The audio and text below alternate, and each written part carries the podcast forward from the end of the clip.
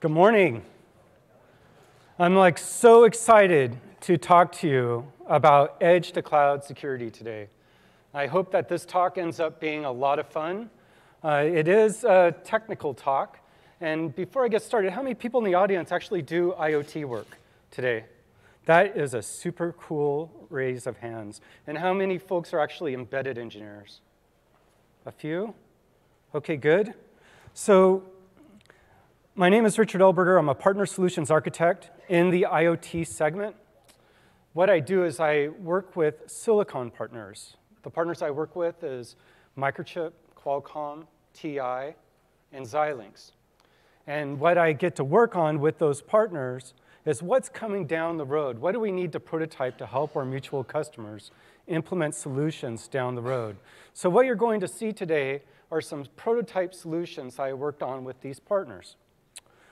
Now, I was going to have demos in the session, but what ended up happening when I was recording the demos is that I was flipping screens so often that it was kind of crazy to follow. So what I'm going to do is at the end of this talk, give you my GitHub contact information, my LinkedIn contact information. If you're interested in running the demos yourself, and there'll be recordings later that will probably still have the flipping. But if you want to run them yourself, I can help you out with that. And all the code will be posted to GitHub. So let's go ahead and get started. In the beginning of this talk, what I'm going to do is give a high-level overview. This is a 300-level talk, so we get to see code and all that kind of fun stuff. But I do want to give you a lay of the land of what we're talking about when we're dealing with security between edgy stuff and cloudy stuff, all right? And so we'll talk about things like the shared responsibility model and that sort of thing. Then we're going to talk about secure designs for a few use cases. And for each of these use cases, I worked with specific partners. And so in that, it actually prisms out a little bit, gets a little bit more complicated. We talk about physical security, and we talk about application security, and we talk about communication security. So what I need to do is speak about all these things, and you'll see how that fills out throughout the rest of the talk and how I apply those security things that you need to worry about at the edge across all these different use cases. So let's go ahead and get started. We're going to talk about the shared responsibility model and what that means in the context of the edge. So nearly everyone in the room should be familiar with this model. If you're not, I suggest that you spend a little bit of time to understand how we work with our customers up in the cloud to have a common understanding about the shared responsibility that AWS has with their customers. Now, we have this diagram. This diagram's published up on our website. But we don't just say, OK, customer, you're responsible for this stuff. Have a nice day. If you were here earlier, you saw a video from Trend Micro. Actually, Trend Micro is one of our great partners that helps our customers achieve that security model up in the cloud, right? And AWS provides tools for our customers as well. So we do end up helping our customers achieve that goal of being secure from day one, right? But since I've been working with customers in the IoT space, what's been a little bit of a strange thing to get a grasp of is what does that mean in terms of the edge, right? So the problem is with the edge, if you're a cloud-first customer, is there isn't really a shared responsibility model anymore. True, AWS delivers software to our customers that runs on hardware that you own and operate. But at the end of the day, this is hardware that you own and operate, or hardware that you are manufacturing for your customers to purchase, for them to operate. So what we need to do is work together to ensure that our mutual customers, or you folks, are actually implementing solutions that are secure all the way up and down the stack.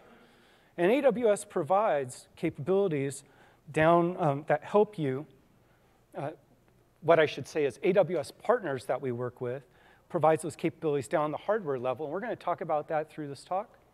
And then how AWS provides cloud-level capabilities to help you be secure at the edge as well. So this is a paradigm that you have to come to terms with, that especially if you're a cloud-first customer. Now, what you'll see on the right-hand side of this slide is likely why many of you have actually gone to the cloud. Full elasticity, virtually limitless energy and storage. You don't have to worry about the secure physical environment because that's the lower part of the shared responsibility model that AWS takes care of. So we really need to figure out how we can mitigate these challenges that we're seeing on the left-hand side of this slide. That's what we're going to go through, the whole confidentiality. How do you achieve confidentiality on the left-hand side? How do you achieve integrity on the left-hand side? How do you achieve availability on the left-hand side?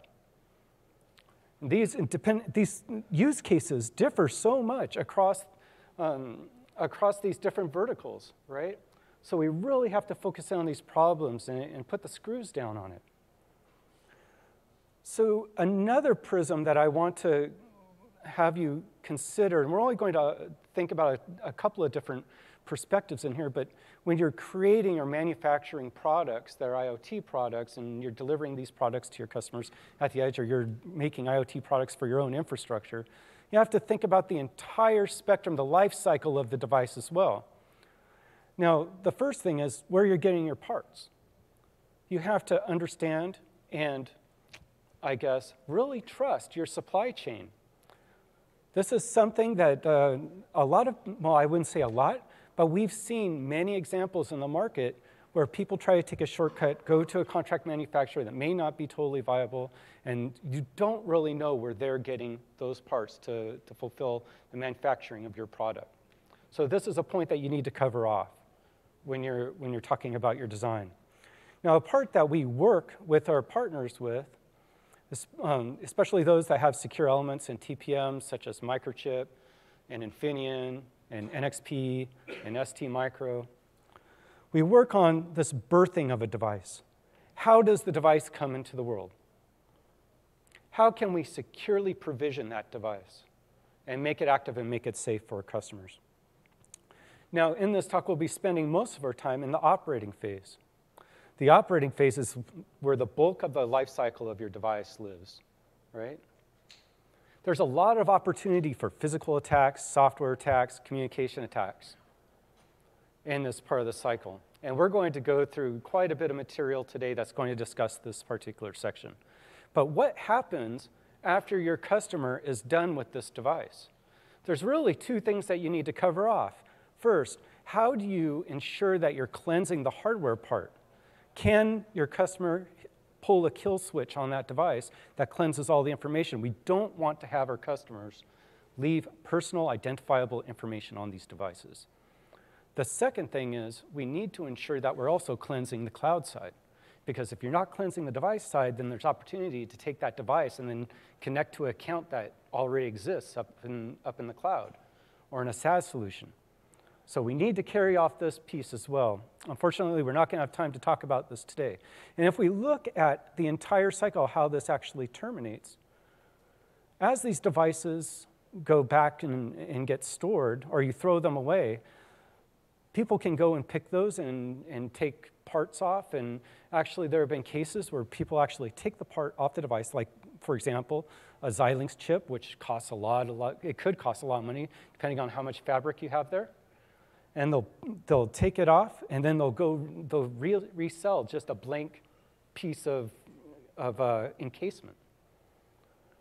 So we need to really, going full circle, we do need to care for that supply chain aspect. Just wanted to reinforce that point. Now, what we also need to achieve, and what we've been talking about for the last few years with our customers, is how to achieve this continuous improvement with IoT. And last year we did a lot of work in delivering over-the-air updates to our customers, right? And there's a reason for that, because we want to be able to continuously improve, to improve the security, to improve the capability of our devices. One of the ways that we do that is with Device Defender. Device Defender enables you to audit and also in near real time understand if there's any issues with the way that your devices are behaving. And it does that with machine learning. You can also do it, it's mostly also statistically as well. You define exactly what the behavior of your device is, and when it goes out of bounds of those guardrails, then you can actually, what we shipped a few weeks ago is mitigation actions for Device Defender. Fortunately, we're not going to cover that today, but it's something for you to consider, all right? Another aspect that we aren't going to cover today is how to continuously improve the intelligence of your devices over time. I actually did this with Xilinx at reInvent 2018. We had a workshop last year where we were able to continuously improve the intelligence of the device over time for object classification of a security camera within a building enclosure of a high-value asset. All right? Now, if you can take that valuable data from your edge device, propagate up to the cloud, put it in your data lake, curate your data lake, rebuild your model, stage that, then that's super valuable, and do that on an iterative basis.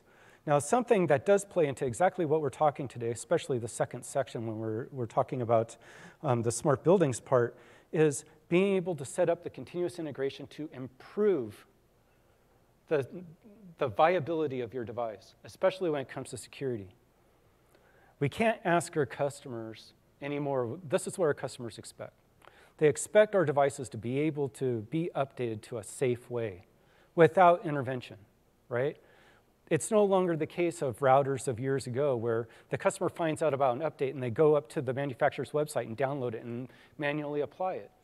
Because the attack vectors are changing so quickly, we need to help our customers to overcome those issues. So what we can do is take the data through, one of the things that we can do to improve our devices is take the data through IoT analytics, understand the statistics that we're curating there, make decisions about the features, functionality, security changes that we want to make on our devices, build them through continuous integration up in the cloud, and stage those firmwares up in the cloud as well.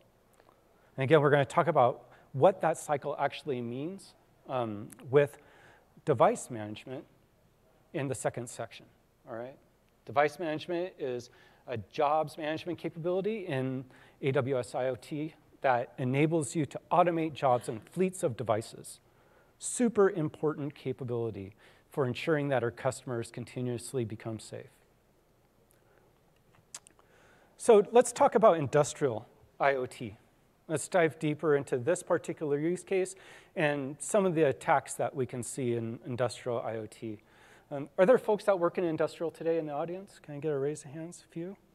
Okay, so what's really interesting for those that aren't working in the industrial space is that a lot of these protocols that are working in control systems and SCADA systems don't use security at all. Zero security. And in fact, if you talk to people in industrial, they'll say, what? It's an enclosed place. We don't need security, right?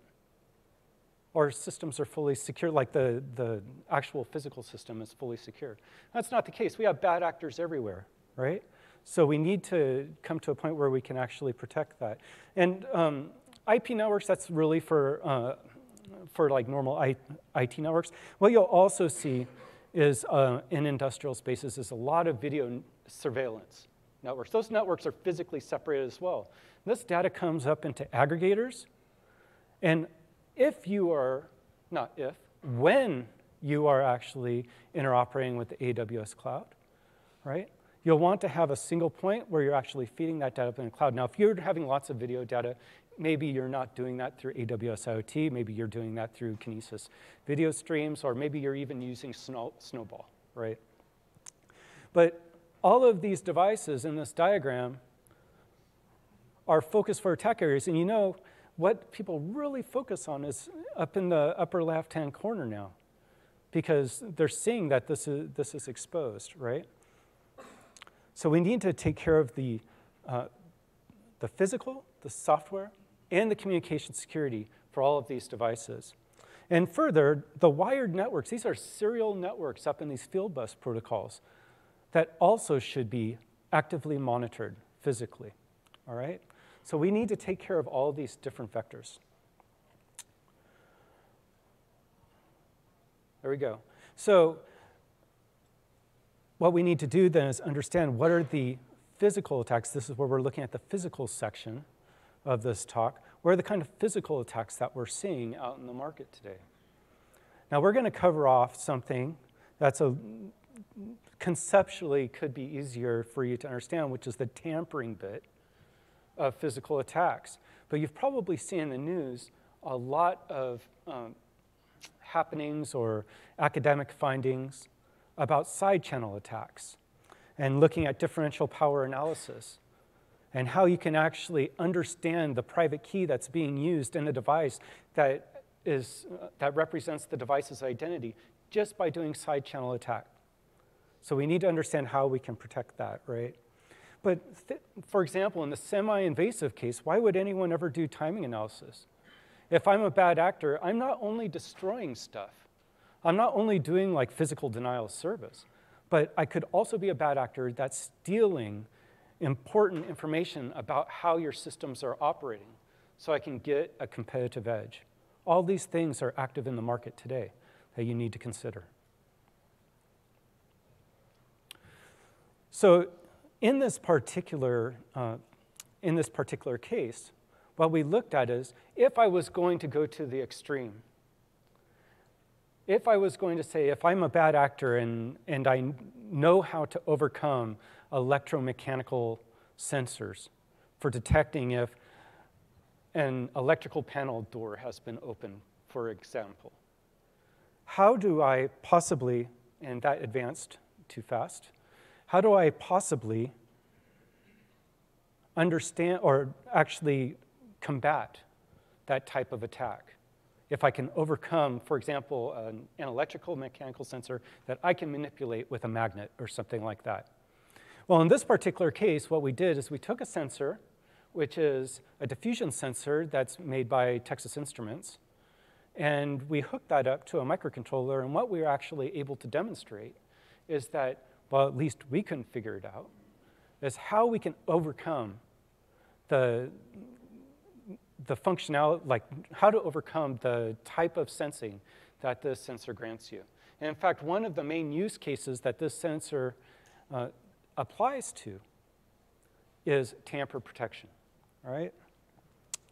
So what's really great about this too is that you can do this in low power mode, because when the sensor is detecting metal, for example, if the door is closed, the pin is pulled low, so it's taking negligible energy.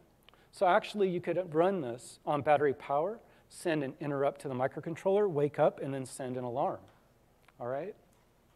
So it's a very, very convenient, easy-to-use sensor. And in this particular case, in order to implement this, and here we get into the code section, hopefully, I can downshift. If someone has a question about what I'm going through, I can totally go through it, all right? But what I used in this particular case was CC3220SF. It's this board right here. It's a microcontroller that actually combines Wi-Fi with compute. They have something called a network processor that offloads all the TCP and TLS and all that kind of good stuff. And I just hooked it up to this guy and did this work. And what we're running on this microprocessor is Amazon FreeRTOS. Amazon FreeRTOS is a real-time operating system that we've been curating for the last couple of years, and actually it was originally developed by a guy named Richard Elberger, and he joined AWS several years ago. One of the ways to organize your code in FreeRTOS is by encapsulating chunks of code that could be timed differently or be prioritized differently in tasks. So what I did is that I captured this particular code in a particular task and ran it at a higher priority so I could catch the event. So if there was some other task that was running in the microcontroller that was taking up too many cycles, I would actually be able to get some additional cycles in this particular task. So pretty easy. I'm able to run a task. The scheduler runs that according to your schedule and the priority that you set. The way that I'm going to take the information from this particular task and pass it on to another task is through a queue. In order to pass data through a queue, I need to define a message.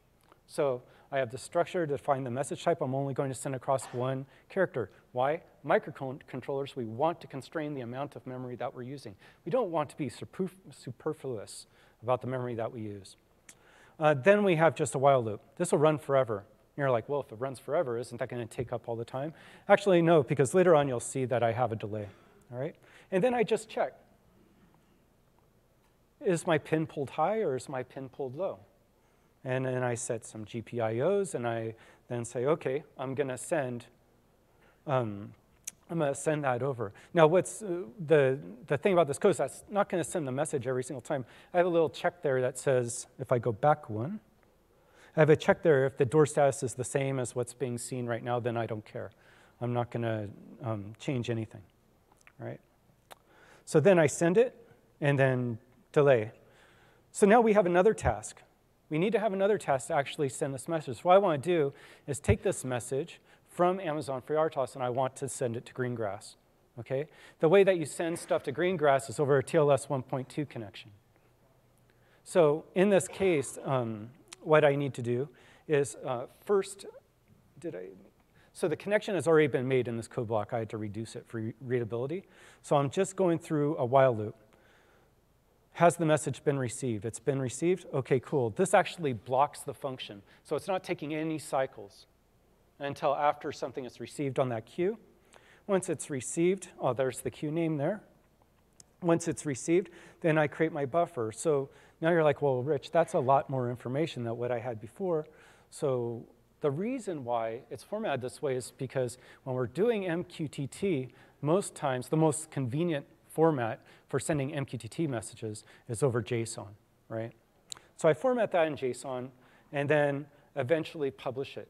Now you're like, wow, Rich, that's pretty easy. Actually, Amazon FreeRTOS, the whole point of Amazon FreeRTOS is to implement platform abstraction layers to make sure, or not make sure, but actually ensure that the programmability of the device when it comes to working against IoT core is simplified, right? And actually, we partner with our silicon partners like TI to implement those platform abstraction layers, so the programmability is simpler for you.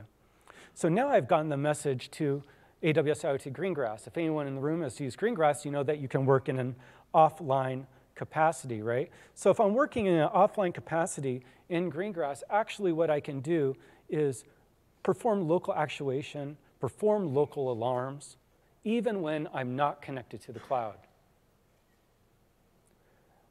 Also, what Greengrass gives you the capability of doing is queuing those when you're not connected to cloud. Queue those messages locally, and you can define the length of the queue and all that kind of stuff, and then send that data once you're reconnected to the cloud. So then you can start querying that data from a global perspective. Now, when you send that stuff to the cloud, you don't only want to send it to one service, right? You probably want to proxy that to an auditing capability. The way that you would send that to an auditing capability is to have it ingest into IoT core, then go to Kinesis Firehose, and then it can batch put to S3. All right? And then another way of actually getting stuff done is, say, for example, you don't only want to have local alarm. If you're connected, you want to have a global alarm. Then you can use SMS to message that. And there's an action in IoT Core that enables you to put things directly to SMS and get notifications. So that's all great and fine. The key point in this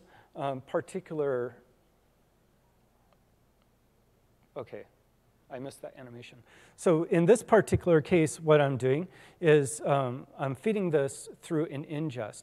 What you noticed before is I didn't use device shadow within Amazon FreeRTOS. It's a constrained device. If I don't have to do local actuation, which I'm not doing local actuation in this case, then I can just use straight up telemetry. But if I want to do device shadows to understand the state of all my devices in my fleet, then what I can do is proxy that data into a Lambda function within Greengrass, and then apply that data to shadows within Greengrass. Then those shadows in Greengrass can be synchronized up into the cloud. All right? In this case, if the door state is in this, then I can actually locally actuate and alarm that locally. And in this is the other case. And then you can, probably what you don't want to do is have this automatically turn off. You want to have the alarm keep on going until someone verifies that the enclosure that has been compromised has actually, you've actually resolved that issue. Okay, so that is physical, the physical part. Let's go ahead and take a look at software security and countermeasures. With this particular case, I worked with Xilinx, and one of the things that I evaluated with Xilinx and I did this prototyping on my own, is that we use the Ultra 96 board, which is, has an Ultra Scale Plus processor on it. That means for the folks that aren't aware of FPGA world, you not only have like Cortex-A processors on here that runs embedded Linux, but you also have FPGA fabric on here. This is the same board that we used for the workshop last year. So it is a very powerful device. In building architectures, it's somewhat similar to industrial architectures. But I would say that in building architectures, you would have a company that owns the elevator system. It would be separated from those who own the HVAC systems. In these networks, what's very popular, especially in the HVAC systems, is the BACnet protocol. It's extremely pervasive. In the old days, they were doing Modbus-based sensing. But BACnet is the most pervasive. Again, in contrast to industrial, where you have EtherCAT and Profinet and Profibus and all these other types of protocols, even bespoke serial protocols. In the case of this as well, it's not a protected protocol. It's totally open. Actually, they're changing that. In the last year, there's been an initiative for BACnet Secure, okay? So hopefully in the future, people will start implementing that new protocol. On the bottom, though, the elevator systems, these are usually fully functioning autonomous systems that are on their separate networks as well. Many times you'll see BACnet protocol in these systems as well, not a secure protocol. Physical security is super important in this case, right? You don't want anyone messing with your elevators. So all those would naturally aggregate up, and what you'll have here actually in building management is a building management system that oversees all these systems, so you have like a global view. But all of these, again, have attack surfaces that you need to take into account. Every single one in isolation, you need to see what the physical, software, and communication vectors are that you need to cover off. And the same with the network. Right? All through this, it really except, so you see the aggregators. So this is why I really want to point out. In each of these cases, when I mention the aggregators and Greengrass, there is a TLS 1.2 connection between those two entities. When you see AWS IoT Greengrass going to IoT Core, that's a TLS 1.2 connection between those entities. But when you're looking on the far left-hand side, you really need to take consideration the networks in that case. In the smart building space, there's a lot more bad things that can happen and what people do. In fact, what you may have heard recently, well, in the last few years, you've probably seen in the news, where attackers have been actually extorting public sector and private sector companies when they take over these machines. That's actually called an application DDoS. And what's been in the worst case is that they'll say, if you don't pay up, then what I'll do is that I'll make that a permanent DDoS, and it will be game over, right? So when we're doing application security, we need to ensure that we're actively evaluating these systems. This particular case, what we'll look at is a scenario for application DDoS in a closed machine-to-machine network.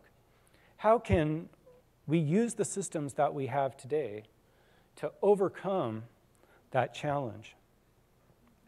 So to mitigate this, what we want to do is be able to understand how we can mitigate these issues on mass scale, right?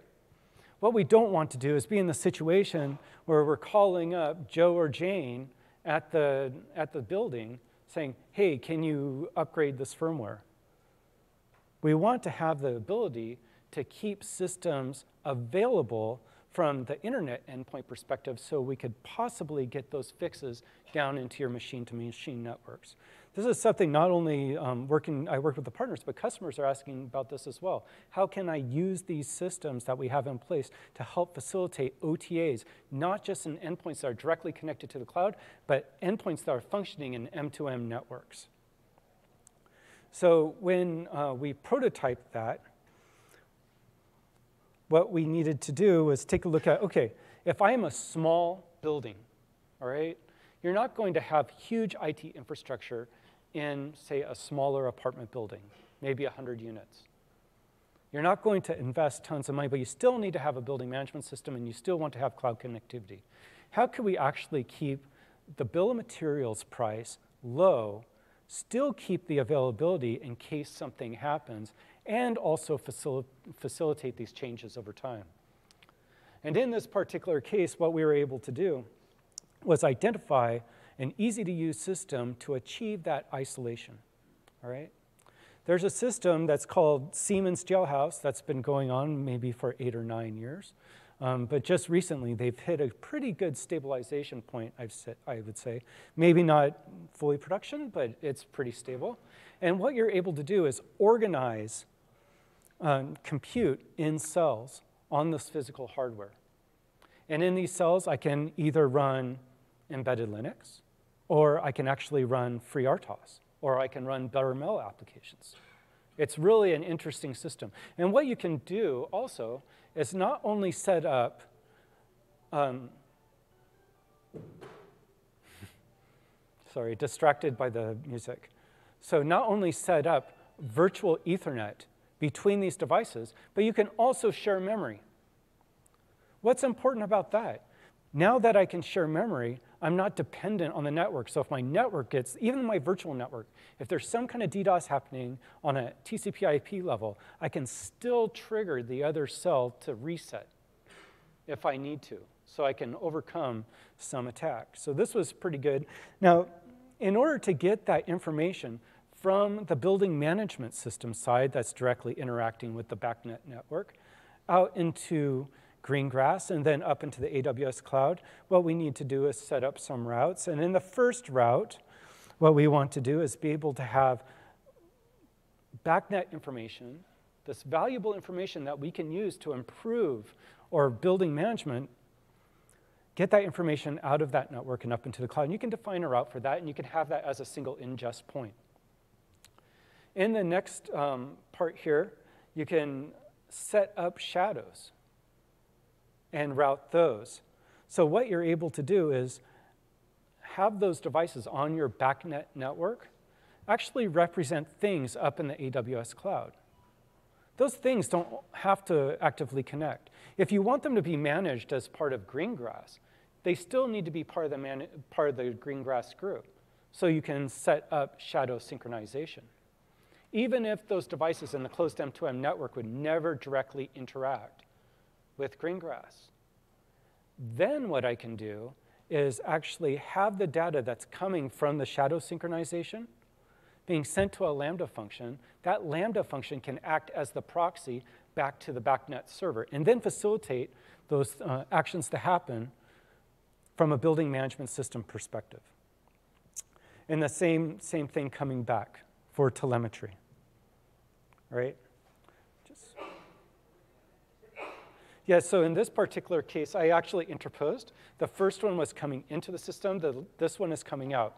The point I want to make in this particular route is when you're sending data up into the cloud, you may not want to send it at the same rate that it's being received at the Greengrass system. So you'll want to apply sampling or aggregation patterns at that point. And that route actually enables you to take the data from the BACnet network, send it to a Lambda function for that aggregating function, and then propagate that data up into a cloud route. So you can ingest it up into the cloud. Not at the same rate. If you're getting, for every BACnet device, if you're getting data at 10 hertz, you probably don't want to send it at that rate up into the AWS cloud, unless you really, really have to. OK, so once we have that data up into the AWS cloud, if you think back of that diagram that I had early on about the continuous improvement, now I can start to see patterns within the data that's happening out at the edge. So you can get that data out from the edge and put into AWS IoT Analytics. Now, this particular graph, it didn't come from something new. We've been doing this kind of work with anomaly detection in systems with our customers for several years now with regards to IoT, all right? But the systems that we have in place now to assist that, like AWS IoT Analytics, actually help you along much farther. You don't have to do a lot of the heavy lifting yourself anymore. From that, what you can start to do is understand outliers. What's my high watermark? What's my low watermark? So you can begin to identify in your system what you need to resolve from an application perspective. Now, what you're seeing here, it could be an attack on your system where devices on your network are behaving badly based on some physical or software attack that someone is performing on your system. It could also be functionality in your own application. If you think back to that cycle, regardless of the case that you're working on, you can take that data, identify the requirement that you need for the fixes that you need to make, and propagate that fix through continuous integration. So how do I do that? You want to identify the outlier. So how do I do that? Well, in order to find that fix, and in this particular scenario, we took the scenario that these are BACnet devices, right?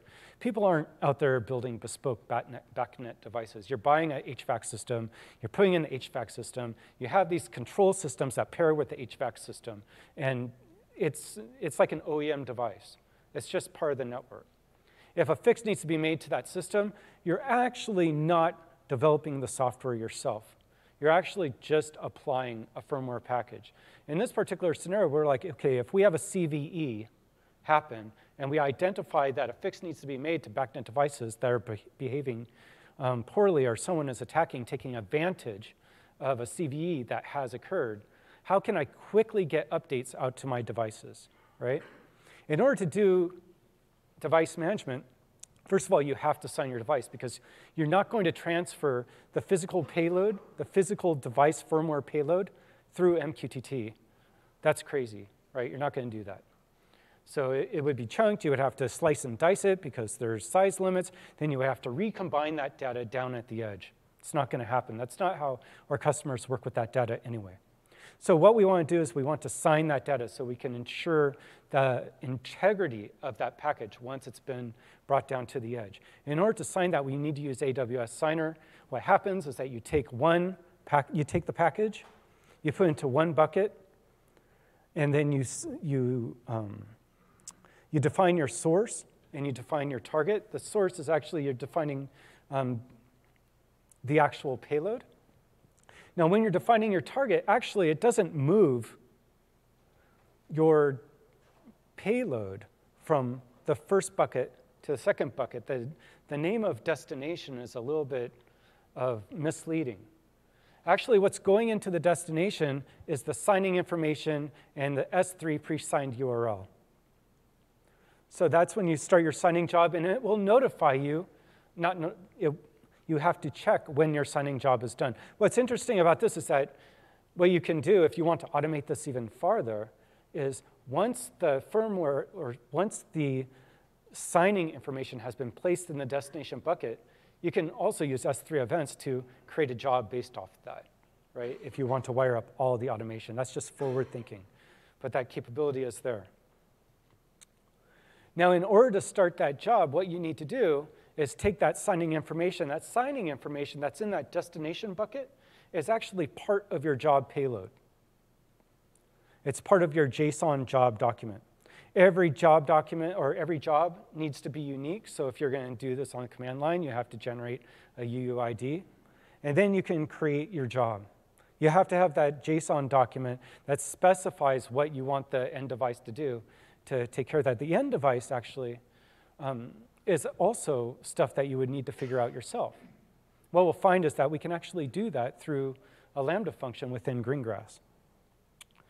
Now, also, how do I define what devices I'm going to apply? If I have 20 devices I need to update in my closed M2M network, how do I identify those devices? You don't want to be in a situation where you're running automation and you have to define every single device automatically. Whenever you have manual intervention, there's a chance for you to make a mistake. That's why we have thing groups in place in IoT Core. Thing groups enable you to group your devices so you can apply actions to them en masse. So that's exactly what we use in this particular case. So we can update those control panels. Snapshot also means, by the way, that you want to run this job once. Then you can check the progress of this job.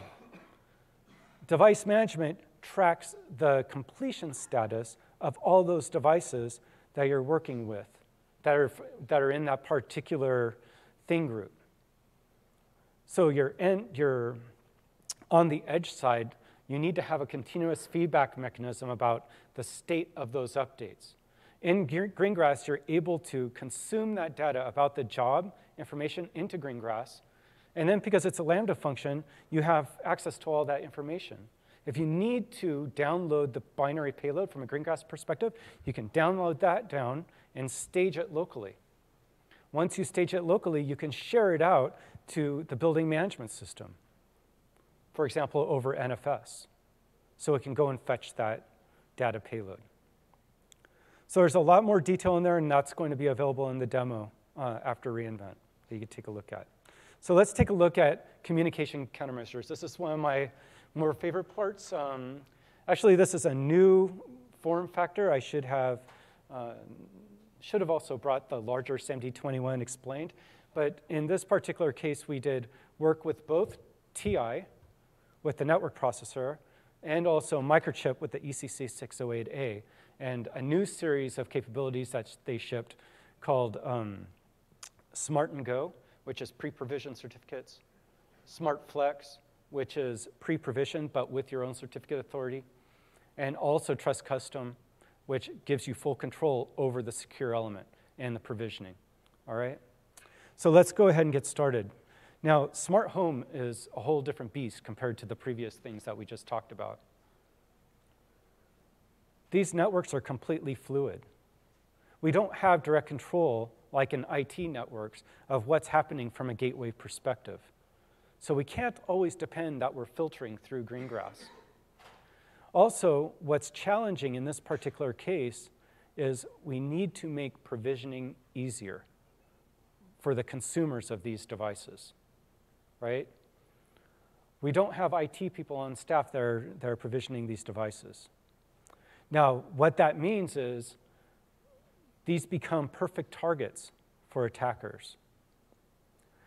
Attackers would go after this in terms of gleaning personal identifiable information and then scam these people in their homes. Also, they can take over devices and have them participate in botnets, right? So it can be super challenging. And all of these can be targets, but many times what they're doing is that they're looking for these smaller personal devices, like handhelds. The networks can also be challenged as well. And when I talk about this, I really think about what happens when I have someone who's coming in to my home to maintain my home. Do I really know that person? Can I trust that person? And can that person actually attack my network? Those are the kinds of things that we need to think about when we're providing these type of products to our customers. But the point is, between the devices, that if you're talking to IoT Core, that's protected. It's really the left-hand side, again, that's challenging. We need to help our customers protect those devices as well. We do have other kinds of attacks in this spectrum, right? But what we really, really see happening a lot is device identity theft. How can I impersonate this device? How can I use that device information to gain information from the target system that it's communicating with? And then finally, how can we help our customers protect those devices? So I have to start at the beginning here. If we think back, I need to talk about birthing a little bit in the device lifecycle, right? What's challenging is that when people start off with something like Amazon FreeRTOS, they get the code and they'll run a demo, and that demo has what's called dev mode provisioning. And you actually code into a header file the private key in the certificate, which you would never do, right? But it kind of teaches people the wrong thing, that you should actually take that and put it just directly on flash. If I was a crafty attacker, I could just, and for example, if I was a person maintaining homes, and I knew how to lift personal identifiable information directly off flash, and this is what's happening, to your customers, then I could easily lift that and impersonate that device, or even get access to personal identifiable information. So what we want to do is use other types of ways for authentication to help our customers. One way that I worked with TI is, how can I get the certificate on demand and put it on secure serialized flash, which is part of the network processor, on the CC3220SF. Another aspect that I worked with Microchip is with the specifically Trust in Go and Trust Flex, is how can we easily simply pre-provision those certificates onto the ECC-608A, which is a completely tamper-proof element. There are other folks out there, for example, like Data.io, and I always forget this one, they're going to hurt me, it's Secure Things by IAR, that will actually own the entire process for you for provisioning and implement birthing certificates to have greater insurance when you're actually sending those elements to contract manufacturers. If we take a look at the lower right-hand corner, how does that flow actually work? This is actually a repository that I shipped with Texas Instruments earlier this year to provision certificates safely. What I need to do is first be able to have a whitelist to put up into the AWS cloud. And then in order to provision certificates, I need to use AWS Certificate Manager, right? So AWS Certificate Manager, Private CA, enables you to do bring your own certificate, which is a paradigm that we have in IoT Core. That way, you're able to issue client certificates. That's fine. What we want to do is enable our customers to be able to turn on the device. And the first time that they turn on the device, well, maybe after they connect to the Wi-Fi and join some SaaS solution, is I want them to be able to, I want the device to be able to check, has the certificate been provisioned or not? And if it hasn't been provisioned, then it'll go talk to API Gateway. Now, we're not just going to willy-nilly provision certificates. What we want to be able to do is constrain that. This is where the whitelisting comes into play. The client code is actually generating a certificate signing request. Part of that certificate signing request is a public key fingerprint. Also, part of that signing request is a subject line. That subject line includes a CN value, which we're putting in a serial number. So now you have something that you have and something that you know. We're good. So we'll go and check to see, has that device been whitelisted? If so, then it gives back the public key. You can compare the public keys. If it doesn't compare, then you get back a 403. If it compares, you get a 200. And then it can go to another Lambda function and go and provision the certificates. And then talk to ACM, get back the certificate. Now look. At this time, I could just cut straight across and give the device back the certificate. Then what would I have to do? I would have to run just-in-time provisioning or just-in-time registration in order for that certificate to be registered with IoT Core. Well, I can just cut through all of that, right? So just have Lambda talk directly to IoT Core, create the, register the certificate, create the thing, create the policy. Usually what you can do is abstract policies, so you can use them at scale using policy variables, and then tie them all together, and you're good. Now, I don't need to do just-in-time registration or just-in-time provisioning. Once I send back the certificate and get that registered, then I can talk directly to the device gateway. So what do we need to do from a low level to achieve that? Well, first of all, what we need to do is register the device identity. The device identity is like the #1 thing that you need to take care of. It's your private key. You need to protect that. You need to help your customers protect that. Somehow during the manufacturing process, you need to do device whitelisting to get that document up into the AWS cloud so you can use it as part of the authentication, the custom authorizer process. Then we need to actually provision those devices. And then, finally, we'll be able to connect. So let's take a look at how we do that. So these API calls come from the Microchip CryptoAuth SDK. Super cool SDK, fun to use. When I'm on the manufacturing line, I can use a test jig. In this particular case, I'm not using Trust and Go or Trust Flex. I would be using Trust Custom, where I have complete control over the certificate provisioning, right? Because I want to create the CSR and do provisioning up in the cloud. So I would need to still initialize the device and then initialize the public key. So now I've initialized the public key on the device. That's my device identity. It was a blank, Trust Custom is a blank device at the very beginning when you're birthing, okay? And this is a secure element that's tamper-proof and all of that. Now, when I'm still on the manufacturing line, I need to prepare the whitelist. So in order to prepare a whitelist, I need to get two things, something I have and something I know. Something I have is the secure element, right? That can't change. That's an IC that I'm putting onto my device. That secure element has a serial number. So something I have is a serial number. I'm good. Something I know is the private key. In a secure element, well, that's my device identity. I'm not going to take my device identity, even if I could, I wouldn't do it, into the whitelist and send that up into the cloud.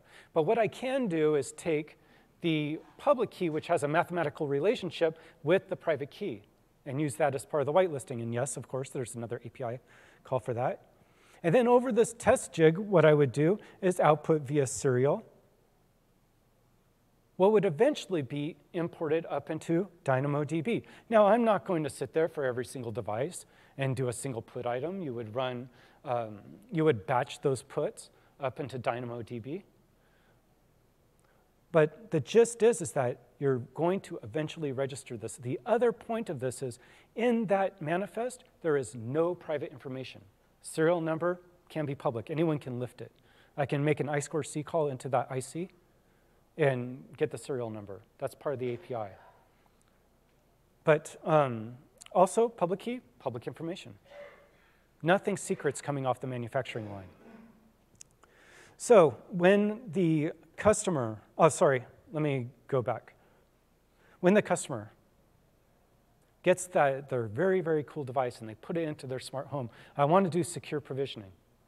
And that device doesn't yet have any certificates on it. So what I can do is make an API call into the secure element, because the secure element, I've been talking about securing the private key, and it's tamper-proof, but it also does crypto offload. And with that crypto offload, you also get some X509 calls that you can make. One of those X509 certificate calls that you can make into the secure element on the 608A is to create the CSR. So I would go and create the CSR, return that back. Then what I need to do is send that up to the cloud, right, to API Gateway to get this provisioned. So unfortunately, well, fortunately or unfortunately, it's just the way that it was developed. The Wink 1510 that's normally paired with Atmel devices that's, in this case, we're using with the secure element, does not have HTTP client offload. So for example, the CC3220SF does have that. In any case, so I need to implement this in code. That's FreeRTOS. HTTP client, which is freely available, royalty-free, blah, blah, blah, so I can make that call. I still need to use the Wink 1510 to make the secure socket connection to API Gateway first, and then I can make the HTTP call. And then I will get that certificate back from API Gateway, and then I can run it, write it to a slot. Now, if I'm offloading to a communications module, I also need to write it to the communications module. But then you'll be like, well, Rich, can't someone just hijack what was provisioned and put into the slot and locked in the slot? Well, yeah, sure, you can write additional code to check to see if the certificate that's in the Wink is actually the one that's still in the slot. You can do that code as well to protect yourself even more. You can lock the slots within the 608A, but you can't lock the certificate storage in the Wink. Okay, so finally, when you connect, again, Amazon FreeRTOS, totally easy to use. Since 2019-06, we changed the way that you actually connect to the cloud using Amazon FreeRTOS. There's a whole new network abstraction layer, so you can use multiple network protocols. So there's a couple of different structures that you need to get into place, and then you can finally connect to the cloud. No just-in-time registration, no just-in-time provisioning. You don't have to worry about that initial bump that happens to the client when just-in-time provisioning happens, because you've already provisioned your objects up in the cloud. Okay, and then your connection is green. Great. So let's take a moment now to refresh what we went through in this talk, all right? Because we went through a whole bunch of stuff, and yeah. So what did we learn, all right? First, these security patterns that I just talked about significantly reduce the threats that can happen for your customers and yourselves, right? Now, I don't have a crystal ball, and I can't forecast everything that's going to happen, and these vectors continuously change, and if you're in security, you know this, and you're like you have sleepless nights and all this kind of stuff, and attacks happen that you cannot even imagine could have happened, right? But we do overcome those basic threats. The only way to protect your device identity is by using physical security. And these secure elements are TPMs. Don't think, and secure enclaves too, don't get me wrong, secure enclaves work as well, but we want to be able to encrypt your private key. We want to make it immutable. We want to ensure that people can't read that into main memory. Those analytics do matter, right? They can actually help you detect issues that you have either from application logic or from attacks. So this is one of the huge benefits of IoT, is getting all this data up into the cloud and being able to do something interesting with it. Over-the-air updates, it's the norm today. I don't expect everyone to start doing it next week, because usually the device development cycle is 12 to 18 months. But if you're not doing OTAs today, especially if you're not using something that helps remove a lot of that heavy lifting, like device management, then please take a look. It will really help accelerate your time to market there and help you keep your customers safe. So these threats are always evolving. When I do this talk again next year, I'm sure many things will change and I'll have more interesting cases. And all the demos will be available after reInvent, okay?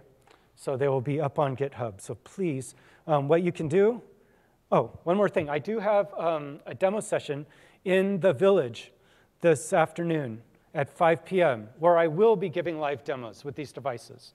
All right, so if you're interested in that, please come to the Village, and you'll see that demo. Okay, gratuitous slide about training and certification. But thank you, this is my contact information. If you're interested in running the demos yourself, or you would like to have additional information about those demos, or even some of the solutions I've talked about from our partners, please reach out to me, all right? And thank you, and I have a couple minutes for questions.